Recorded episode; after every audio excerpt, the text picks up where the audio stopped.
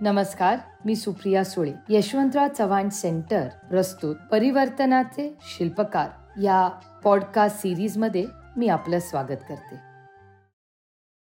महापुरुषांची चरित्र जर आपण पाहिली तर आपल्या लक्षात येईल की त्यांच्या आयुष्यात काही ना काहीतरी अशी गोष्ट घडून आली की त्यांनी आपल्या जीवनाची वाटचालच बदलून टाकली. आपणाला हे महात्मा फुलेंच्या चरित्रावरून दिसेल महात्मा गांधींच्या चरित्रावरून दिसेल डॉक्टर आंबेडकरांच्या चरित्रावरून दिसेल या लोकांनी समाजामधला अन्याय अत्याचार पिळवणूक या विरुद्ध जो आयुष्यभर संघर्ष केला याची सुरुवात कुठून झाली?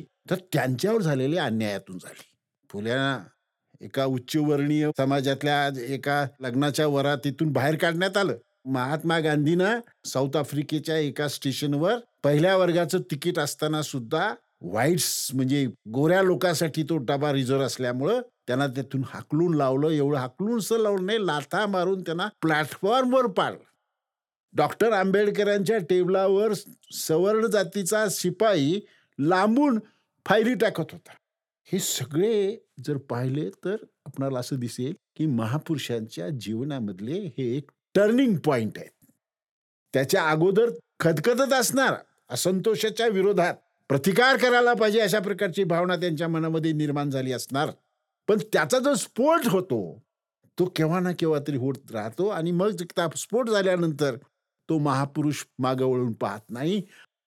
अशीच घटना ही शाहू महाराजांच्या चरित्रामध्ये घडून आलेली आहे. श्रावण महिन्यामध्ये पंचगंगा नदीकाठी मंत्रोक्त विधी करत असताना मंत्रोक्त स्नान करत असताना. तुम्ही आम्ही स्नान करतो हे वेगळं. राजा जेव्हा स्नान करतो त्यावेळेला भटजी मंत्रोच्चार करत असतात. आणि अशा प्रकारे स्नान चालू असताना महाराजांचे एक मित्र राजाराम शास्त्री भागवत हे वेदशास्त्र संपन्न होते. ते म्हणाले महाराज हा पुराणोक्त मंत्र म्हणतोय. महाराज म्हणाले पुराणोक्त म्हणजे काय? पुराणोक्त मंत्र हे शूद्रांच्यासाठी असतात.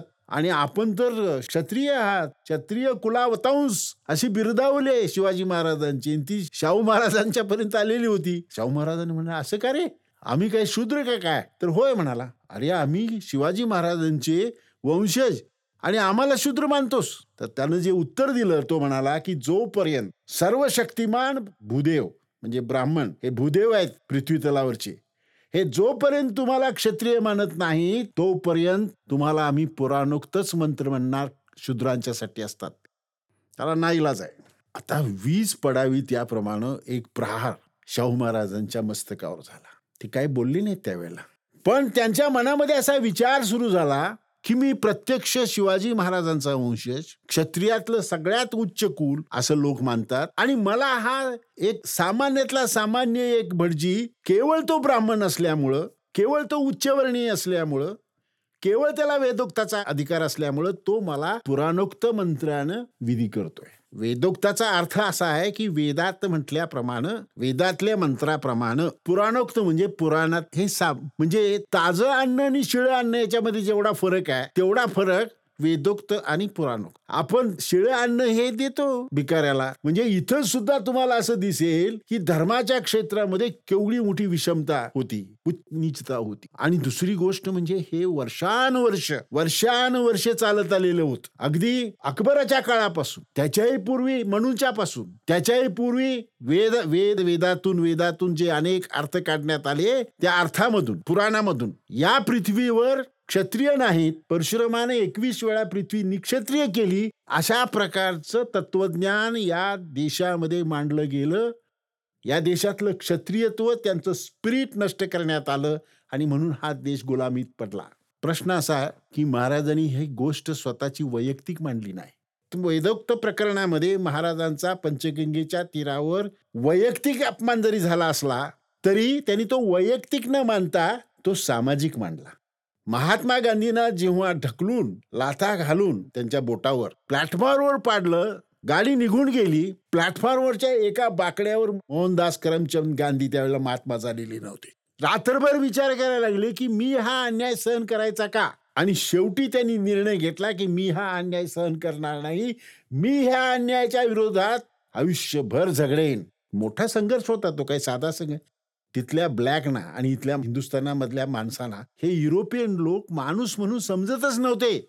अनेक हॉटेलमध्ये blacks and dogs are not allowed. का Indians and dogs are not allowed. अशा पाट्या होत्या. याच्या विरुद्ध महात्मा गांधी लढले. ती एक ठिणगी आहे. अशीच ठिणगी वेदोक्तामध्ये आहे. हिंदू म्हणून जगण्याचा मला एक हक्क आहे. हिंदू धर्माचा किती अभिमान होता हा विषय आला इदा आहे. विषय समजून घ्या की या सर्वांना हे लोक हिंदू मानतायत.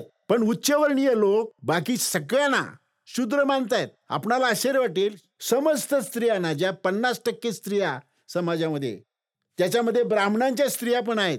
ज्यांच्या पोटी त्यांनी जन्म घेतला त्या स्त्रिया सुद्धा ब्राह्मण मंडळींच्या दृष्टिकोनातून शूद्र ठरत होत्या. असा हा सगळा विषमतेचा बाजार आहे. विषमतेचा सगळा विषय आहे. आणि ह्या विषमतेविरुद्ध शाहू महाराजांनी लढण्याचा निश्चय केला. ब्राह्मणी वर्चस्वास आव्हान द्यायचं आणि हे आव्हान देत असताना समाजातला जातीभेद नष्ट झाला पाहिजे अस्पृश्यता नष्ट झाली पाहिजे आणि त्या विरुद्ध आपण आयुष्यभर लढा दिला पाहिजे. ही भूमिका ही वैचारिक भूमिका स्थिर झाली ही वेदोक्तामुळं.